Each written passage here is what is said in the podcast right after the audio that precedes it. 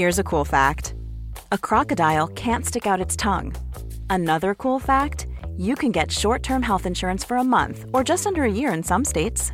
United Healthcare short term insurance plans are designed for people who are between jobs, coming off their parents' plan, or turning a side hustle into a full time gig. Underwritten by Golden Rule Insurance Company, they offer flexible, budget friendly coverage with access to a nationwide network of doctors and hospitals. Get more cool facts about United Healthcare short term plans at uh1.com. When you're ready to pop the question, the last thing you want to do is second guess the ring. At Bluenile.com, you can design a one of a kind ring with the ease and convenience of shopping online. Choose your diamond and setting. When you find the one, you'll get it delivered right to your door. Go to Bluenile.com and use promo code LISTEN to get $50 off your purchase of $500 or more. That's code LISTEN at Bluenile.com for $50 off your purchase. Bluenile.com code LISTEN.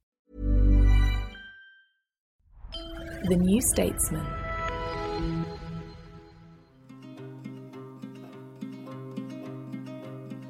Hello, I'm Katie Stallard, and you're listening to the New Statesman podcast. The war between Israel and Hamas is now in its second month, and the humanitarian situation in Gaza is deteriorating.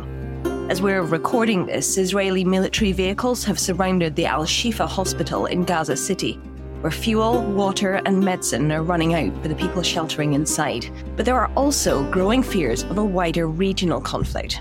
Israel is trading fire with Hezbollah in southern Lebanon, and the United States has carried out airstrikes on Iranian linked facilities in Syria and Iraq. Joining me to discuss all this, and in particular Iran's interests and involvement, is Sir John Jenkins, the former British ambassador to Saudi Arabia, Libya, Iraq, Syria, and Burma, among his many diplomatic postings, and the author of a recent essay in the New Statesman titled The Iran Trap. Sir John, thank you for joining me. You're very welcome. Nice to be here. Let's start with a sense of where we are now um, into this second month. How would you characterize the current status of this conflict, particularly in terms of its regional dimensions? You know, the thing that strikes me about this, and talking to quite a lot of senior Israelis recently, is the way that they frame it. Um, and they will say it's a paradigm shift. Now, it's a paradigm shift in, in, in two ways, I think. One is that, uh, that the Israelis realize that the policy that they have pursued for the last decade, two decades, um, of seeking to, as they say, mow the grass in terms of conflict, not just you know with Hamas, uh, but also with Hezbollah and others, uh, and in the meantime resist pressure for uh, a serious return to negotiations on a Palestinian state, uh, has essentially collapsed. They cannot now tolerate uh, a Gaza which is under Hamas control uh, although it's not at all clear what they think is going to come afterwards. I mean, that is now becoming uh, the centre of the sort of, of the international debate. And that also means that they will not be able to tolerate the sort of presence that Hezbollah have established over the last uh, 23 years since Resolution 1701 in the north, uh, so in southern Lebanon.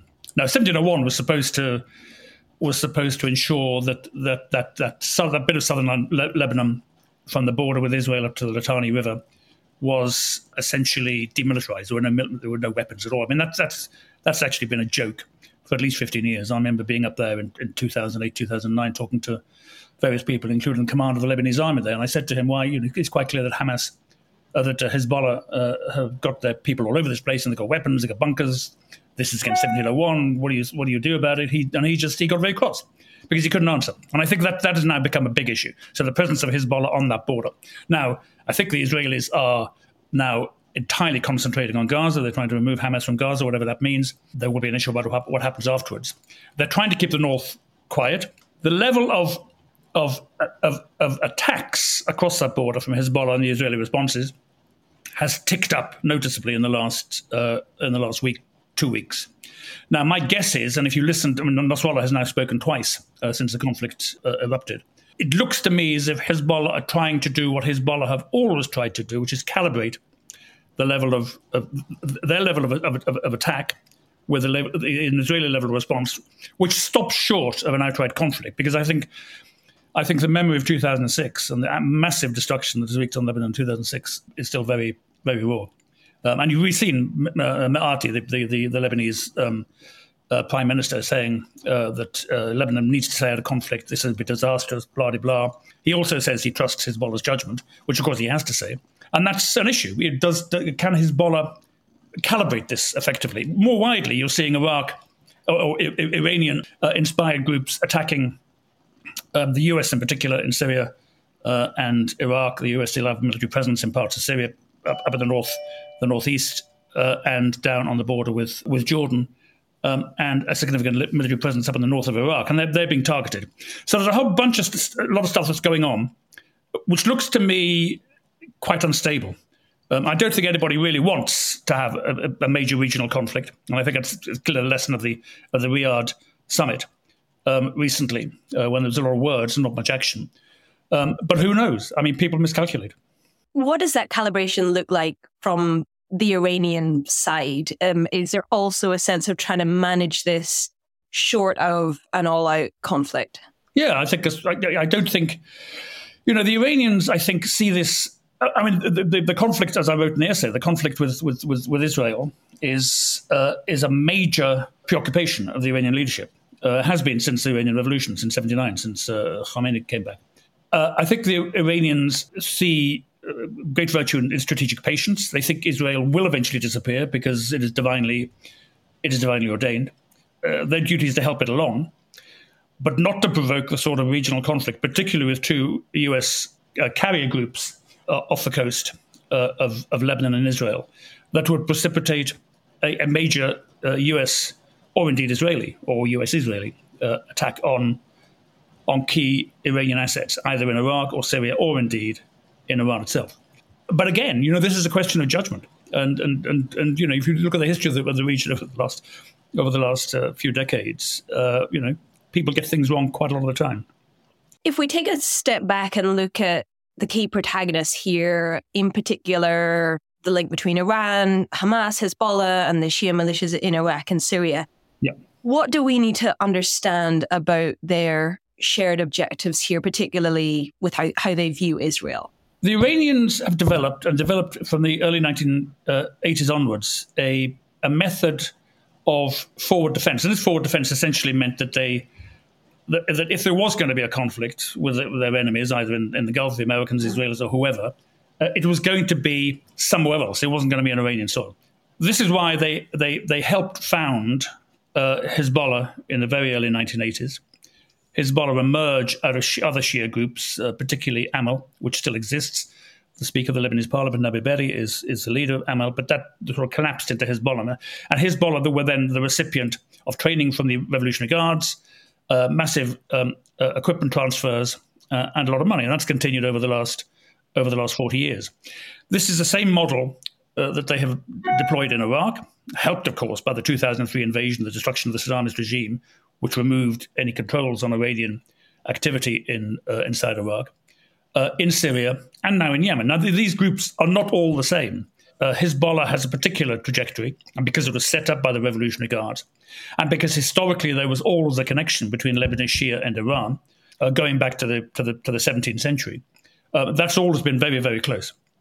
Um, the Iraqi militias, there, there are various Iraqi militias. Some are closer to the line, what, what's called the line of the Imam, uh, uh, than others uh, and some uh, less inclined to take direct Iranian instructions, the Sadrists, for example. The Sadrists are a militant millenarian group, but they're, they're more Iraqi nationalists than they are aligned with Iran. And then the Houthis. And the Houthis represent a different strand of Shiism, um, but they have developed over the last 20 years very close links with Tehran and with the IRGC. So there, were, there were different sorts of, of, of expressions of this fundamental DNA, but essentially it is it is a way not just of, of, of, making sure that any conflict happens somewhere else in Iraq and Syria and Lebanon or, or, or in Yemen, uh, but also gives uh, the Iranians a way of projecting force more widely into the region, not just in these countries, but into Saudi Arabia. We saw with the attacks in, in 2019 on the oil installations at Abqaiq and Al Khurais. This happening. We've seen it with Houthi attacks on on on on, uh, on airports in, in the UAE. We've seen it recently with attempts by the Houthis to launch missiles to hit Eilat uh, in Israel and so forth. And as I said in the article, I mean, we, we, we have seen the transfer of sophisticated uh, missile technology, particularly guidance systems, to all these militias, which enables them to hit a variety of targets at very long distance across the region. So this is not simply defensive, it's also offensive. And you write that the only difference now is likely to be in terms of tactics, that these groups are all ultimately committed to the destruction of Israel. I mean, what does that look like in terms of disagreements that we might see playing out or tensions over what happens next with the current conflict? Yeah, some of this is informed by domestic politics. If you look at the way that the, the Iraqi militias, for example, um, are talking about about all of this, and they're, they're, they're very, very punchy. People like uh, Qais al-Khazali and, and, and others. And a lot of that is to do with the way in which they want to keep pressure on, on the Iraqi government to deliver what they want inside Iraq. So some of this is is is is is is is, is shaped by the pressures of domestic politics. The Houthis too. I mean, one of the reasons the Houthis are doing what they're doing is a because they want to be useful to Iran. There's doubtless uh, communication between them and the IRGC, but also because it actually helps them inside Yemen because hostility to Israel is, is very widespread, in the, as in many uh, uh, Middle Eastern uh, countries. So it looks as if they are pursuing a national project at a time when they are pursuing a sectional agenda inside Iran. So there's a whole bunch of, of different stuff going on. But by and large, I mean, you the, the, the, great Houthi battle cry is death to America and death to the United States. You know, the, which is essentially the same cry as you hear in, in, in, Iran, have heard in Iran since the 1979 revolution. You will hear it again in in, uh, in Iraq. And this issue of Israel is is is a, is a very powerful mobilizing issue because for genuine reasons. I mean, a lot of these these these these, groups think that uh, the destruction of Israel uh, is necessary to to to uh, to facilitate the return of the of the of the hidden imam of the of the, of the imam in, in occultation. Shiism has this belief in the return of of the twelfth imam who went into occultation sometime in the in the, in the ninth century, and will come back at the end of time as a Mahdi and, and destruction of Israel, destruction of the Jews, etc. All these sort of millenarian things. We also saw with Islamic State in a Sunni context um, are present. And I remember in Iraq, uh, in, uh, it must have been 2009, 2010, I think, speaking to a former Iraqi national security advisor. We were talking about Ahmadinejad, actually. And Ahmadinejad, who had been the president of Iran, famously left a seat at the cabinet table vacant just in case the Imam turned up for a cabinet meeting. And I laughed at this, and uh, the person I was talking to, the former national security advisor, said, "Why are you laughing? You do not believe that the uh, that the Imam will return?" I said, "Well, it's not that I don't believe the Imam will return. I said, I'm Catholic after all, so I, I believe in the end of time as well." I just don't think he's going to turn up for Ahmadinejad's cabinet meeting. But I mean, it, it, this is, you know, this is, it's there, it's present as, as, as a factor, uh, and it has a, symbolic importance uh, for these groups uh, that is quite hard to understand. I think for in, in, the in the West, where where the sort of the, the symbolic sphere in which we operate is, is, is so different, it's so secularized. Does that also play into how we have assessed Iran as sort of the, as the collective West. As you, as you write in your essay, seems to have been a shift from this sort of earliest vision of a an expansionist revolutionary regime to something that was seen as more pragmatic, recognizing the limits of what could be achieved, perhaps its own regional limitations. What have we missed or perhaps failed to understand about the ideal, about the ideology driving the regime? Well, I talk about secular rationality and, the way in which we apply secular rationality. And I think of, of Kant's famous essay on uh, sketch for, for, for, for an everlasting peace. Um, and I know Kant is not that popular these days, but I mean, Kant is, is, is, is iconic in terms of, of, of, Enlightenment rationality.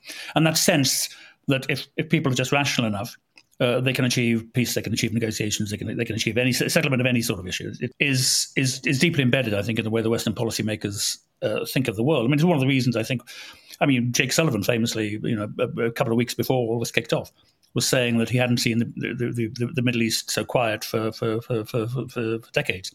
And this was very good for him because he could concentrate on other stuff. Well, actually, you know, the frozen conflicts, if you thought of frozen, actually weren't frozen at all. And they weren't frozen because conflicts are never frozen really in the Middle East. They're always, they're always there partly because of material differences in the way that people pursue uh, different interests in, in, in, in, the region, but also because through, through the region there are these fault lines of interpretation. Um, uh, we classify them as sectarianism, and this isn't some sort of crass point about you know age-old sectarianisms. I mean, these sectarianisms take a take a very modern form, and they and they've been they are shaped in a very modern form by modern ideologies. And as I write in the essay, I mean, if you look at Islamisms, Islamisms in the 20th and 21st century have been heavily shaped by the way that Western, uh, by, by, by certain forms of quasi metaphysical Western thought as well, including existentialism. I mean, Heidegger is, is, is central to the way that, that, that, that, Iranian revolution is construed the revolution, but also in terms of, of, of action. And it's, it's this it's, it's this idea that, the, that, you need to understand the symbolic world in which these these these these these, these actors move and act uh, in the Middle East, and they are different. So when they say we believe the Imam will return. We, this, is, this is absolutely essential. You know, Khomeini comes back in January 1979, and he, he promulgates this heterodox uh, doctrine of Wilayat al-Faqih, which is the, the custodianship of the, of the jurisprudence, which is which is heterodox in Shia terms. I mean, it's not it's not specifically owned by Khomeini. You can find this going back to the early 19th century, but it's essentially saying that I, Ayatollah Khomeini, because of my learning and because of my piety, uh, I'm, I'm uniquely equipped to interpret the will of the hidden Imam. Now, historically, uh, in, in, in Shia communities, um, governments were never Islamically legitimate because you didn't have the Imam. Now, Khomeini is saying this is this is legitimate because I do I have a direct line. He'd also sit in his garden under the mulberry tree, communing with God. I mean, this is, and I think you we've lost. We, we tend to think that this is slightly comic, or not serious, or masks other things actually, I don't think it masks other things. I mean, it's a bit like, you know, understanding the European 17th century. Why did the Anabaptists of Munster take over Munster? They didn't do it because they wanted, you know, to take over Munster. Well, they did want to take over Munster, but it was because they thought that this was that this was divinely ordained. It was it was a, a pursuit of an apocalyptic vision of the world and so forth. And I just think we've lost the ability to interpret the religious mindset when it is applied to politics you know, Tony Blair saying famously, we don't do God. Well, actually, in the Middle East, they do do God. And I think, you know, bridging that gap is really important.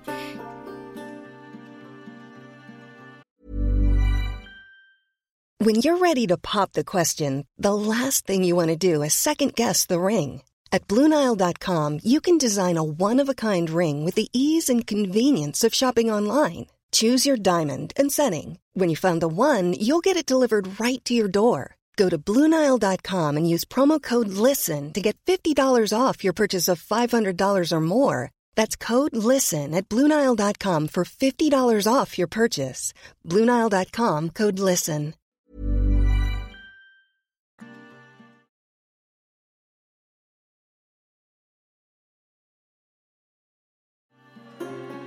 What does that mean for the temporal dimension of this conflict, and I mean the sort of broader overarching conflict here in this sense.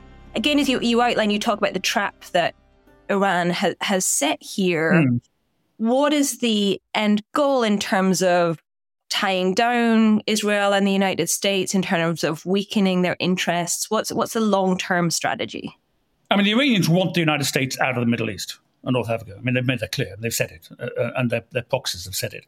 And they want the middle, them out of the Middle East because they think that this is an impediment to the assertion by Iran of a secular hegemony over the Middle East. Um, but also, it's, a, it's an obstacle to Iran exercising uh, full and legitimate leadership over the Muslims of the world. I mean, if you look at the, I mean, it's an interesting episode in the 1979, 1980, when when when uh, when certain politicians are, telling Khomeini we need a constitution. Well, Khomeini doesn't believe in constitution, but he lets them write a constitution, and then ignores it because he he basically says I, I, I take the final decision on everything. But one of the things in the constitution is it says this is a revolution and we need to export it to the world. Now, some of this is taken from Fanon. Um, Ali Shariati, uh, famously, who was one of the great influences on on on, uh, on, on the Iranian Revolution, who died actually in Portsmouth in, in, in the mid 70s, had translated Fanon into uh, into Persian. And this this idea that there is that Iran also is the leader not just of an, of an Islamic revolution, a Shia revolution, but and, and claims leadership of, of, not just Shia but but Muslims. They also claim leadership of the wretched of the earth. I mean, the the, the, the word they use in, in, in, Persian, which is an Arabic word, mustarifin, or or, mahramin al-ard. Mahramin al-ard is is the exact translation of of, of les damnés de la terre, and that's so it's this, it's this curious mixture.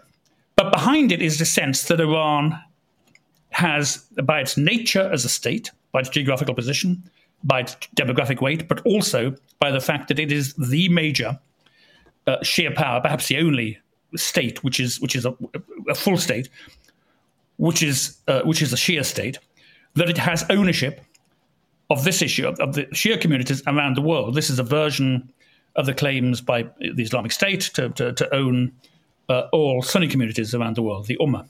And uh, that, I think, is, is what the desired final destination of Iran as a state will be for Ayatollah Khamenei, as it was for Khomeini. There are obstacles to this, of course. I mean, severe obstacles. It's not going to happen.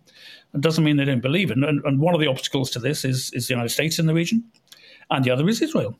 Israel is they think doesn't belong in the region. It's an alien insert. It's a, it's a, it's a, bunch of you know Western uh, settler uh, colonialists and, and, the rest, and will be expelled like, like the Crusaders. Again, I don't think that's going to happen. Um, but the problem is, how do you negotiate with a state which believes that this is divinely ordained. This will inevitably happen. It just needs to be helped on its way, uh, which raises questions about the whole issue of the nuclear file, the nuclear deal, of, of, of what happens after that, of, of new negotiations uh, for a nuclear deal, and so forth. What does that mean to drill down into that in a little more depth for Israel when on the opposite side of this nominal negotiating table is a, a state and a regime that believes it should not exist and has a belief structure that believes that that is inevitably going to going to come become the case. I think you you put it in terms of how do you solve an essentially political problem when the other side doesn't believe in political solutions. Yeah, I mean, if you listen to the uh, Hamdan, the, the, the senior uh, Hamas Politburo member, the, the, the, notorious interview with, with Lebanese TV, and he's saying we'll, we'll continue doing this because Israel can't exist, shouldn't exist, won't exist, and you know this is so this this sort of teleological um, millenarian sort of mindset is is is is very common. Now Hamas will say, and an apologist for Hamas will say, well, they, you know, they've offered truces. Yeah, they've offered truces. They have offered truces. They offered ten-year truces. Uh, and so forth, which has a model in, in, in Islamic history, the, the, the, the, so-called Treaty of, uh, with with the inhabitants of Mecca, which the, which the Prophet Muhammad uh, signed and then denounced three years later. but that only buys a, certain amount of time. And, you know, I think the Israelis. I think there, I think there was a sort of mismatch with the Israelis because the Israeli, I mean, Ben Gurion's great um, mantra was one day at a time. So for Israel, it was all let's let's let's make an advance here and then see where we are tomorrow. Um, and I think you see a bit of that at the moment with Gaza. But for Hamas, you know, they're looking at the longue durée and, and they're thinking the longue durée, we're going to win. So anything between now and then, we can make tactical withdrawals, tactical concessions, but they're only tactical.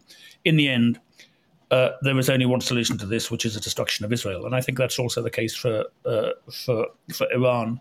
Now, you might argue, well, you can try and work that through, make tactical concessions, buy some time, and then people will change. Iran hasn't really changed. It's not that there haven't been Iranian pragmatists; there have. Rafsanjani uh, was was the most uh, prominent of them when he was uh, when he was president. And when I used to go and see the king and Saudi, King Abdullah, the late King uh, Abdullah in Saudi Arabia, he would say, you know, I missed my friend Rafsanjani because he thought you could do a deal with Rafsanjani. Rafsanjani was a believer in the revolution, but he was also a business a business person, extremely rich. Uh, he was comfortable in the world, dealing with other actors who weren't necessarily uh, um, who didn't believe in the same things that he did. And there were probably things you could have done, but I mean, I think that tendency was was destroyed sometime between 97, which is the election of uh, Khatami in Iran, when there's quite a lot of evidence that significant numbers of the Revolutionary Guards voted for Khatami, uh, and the arrival of uh, uh, Ahmadinejad uh, in 2000, whatever it was, 2005. Um, and what you saw was was a reaction by the regime, by the by the deep state in, in Iran uh, under Khamenei, which saw what had happened in the 97 election, was determined to avoid a repeat, and then instituted a program of winnowing out those in the Revolutionary Guard they didn't think were committed enough, and, producing a very sophisticated and elaborate program of indoctrination, which ensured that anybody who did join the Revolutionary Guards believed in the return of the Imam uh, and the basic uh, underlying tenets of the Iranian Revolution. And I think it's been one of the one of the one of the things. And also, Khamenei then then then then basically sponsors a, a melding of the clerical and military parts of the regime, which produced this Praetorian state, uh, which is, is, is, is designed to coup proof the regime. It's a vanguardist regime, uh, and very successfully uh, uh so far. And, you know, I, I, think it's personally, I think it's folly to think that this is going to change because it hasn't really. And every, every time it looks as if something will change, the regime reacts. I mean, you know, your opponents always get a vote in, in, in, in all of this. And that applies to, to, to internal uh, uh, conflicts, demonstrations, uprisings, as much as it does to external conflicts and wars. Final question, as I, I know we've, we've taken up a lot of your time already, and I know we're running a little short on time, but you have covered this this region and these specific crises in depth for a number of years now. How do you view this current moment, what would you say is the significance of, what we're seeing unfolding now? I think it goes along with the other things we've seen in the Gulf, particularly in Saudi Arabia. Now, you know, people have different views about Mohammed bin Salman, and you know, he's Jamal uh, Khashoggi was a friend of mine. Uh, what happened to him was absolutely unconscionable. It was brutal. It was criminal, um, uh, and it was never satisfactorily resolved. But the reforms that are happening in Saudi Arabia, the social reforms in particular, are, are important and uh, and widely popular. And Saudi Arabia is not just Mohammed bin Salman; it, it, it's, it's 20 million Saudis. And this is really important because Saudi Arabia was actually one of the central promoters of a particular form of austere Wahhabi Salafism um, from the late 1950s onwards which in the end led to, led to things like the Islamic State, Al Qaeda, uh, and all these other groups uh, in a complicated sort of way. I think the Saudis woke up to the dangers of this in the late 1990s and then you know decided they needed to do something about it and combat it. And what we're seeing now with with with with, with, the, with the new Saudi Arabia is a decision to try and join the rest of the world, a sort of globalized, economic, technologically advanced, um, and that is is an important moment in itself. I think this in Gaza so I think that's that in itself is a change. This in Gaza is another sort of change in the other direction because it has destroyed the assumptions of the last 20 years. It was interesting, this whole question of normalization between Saudi Arabia and, and, and Israel, because the Israelis were always much keener on this than the Saudis were. And every time Netanyahu looked eager, then the, Mohammed bin Salman put the price up. I think the price now, I think the Saudis are still interested in this, not because necessarily because they love Israel, but because they see the, the, something that, that, that, that, that helps reduce the level of conflict in the region as important for their own social and economic ambitions. So I think the Saudis and the Emiratis and the Bahrainis and everybody else in the, in the Gulf and, and, elsewhere wants there to be a settlement of this. But I think the price now, whereas before this conflict, the price may have been something less than a Palestinian state. I think the price for that now, for normalization, is a Palestinian state. And in the end, that is the answer to to this. I mean, it's not the answer to everything. It's not the answer to Iran. It's not the answer to Hezbollah and the rest of it. But it's the answer to a lot of the other sort of conflicts, and it removes one of the major causes of of unease, anger, unrest, uh, and so forth in the Arab Middle East and the Muslim world more generally. It is it is not that you know Egypt or Jordan are going to denounce their treaties with, with, with Israel. They, they got too much invested in it. But this, what the, the Palestinian issue does, it has the ability to stop other things happening. And I think that's something that the Saudis have come to understand very clearly. So it is important what happens on the day after this conflict ends, what sort of arrangements are in place for Gaza, and what sort of political arrangements are in place for the Palestinians more generally, because they're not going anywhere. They really aren't. I mean, they, they, they, uh, Ben Gvir and Smotrich may, may want to, to force them out of the West Bank and Gaza, but I just don't think. I mean, it's it's, it's not going to happen. It'd be immoral, but it's not. It's also not practical politics. You've got to have a plan to deal with this. Now, you need a different sort of Israeli government. How long that's going to take, I don't know.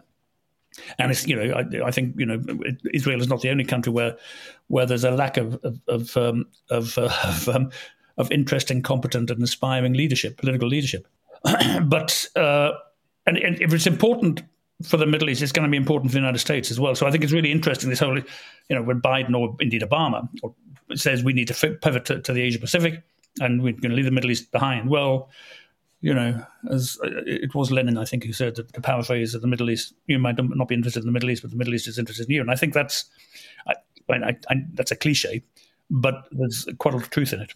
Oh, absolutely. No, that, that rings extraordinarily true in this current in these current times. The um, perennial desire for every U.S. administration to shift its focus um, and realign from from the Middle East uh, towards the the famous and apparently never coming pivot to Asia.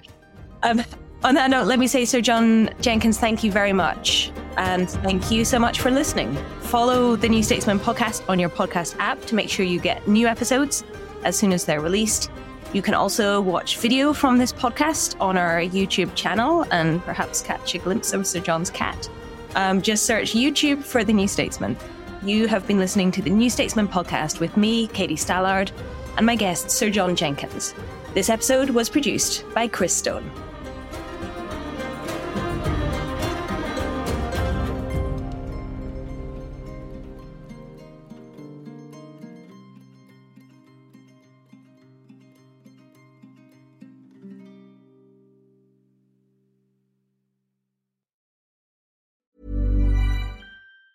Planning for your next trip? Elevate your travel style with Quince. Quince has all the jet setting essentials you'll want for your next getaway, like European linen, premium luggage options, buttery soft Italian leather bags, and so much more. And it's all priced at 50 to 80% less than similar brands. Plus, Quince only works with factories that use safe and ethical manufacturing practices. Pack your bags with high-quality essentials you'll be wearing for vacations to come with Quince. Go to quince.com slash trip for free shipping and 365-day returns.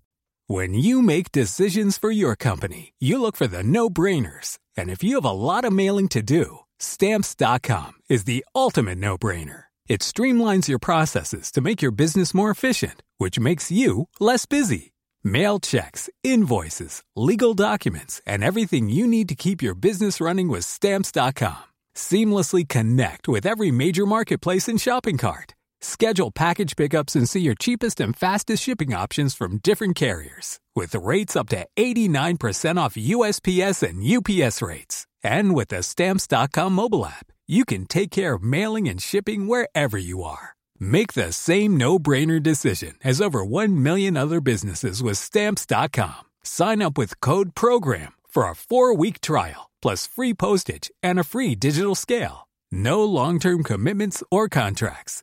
That's stamps.com. Code program.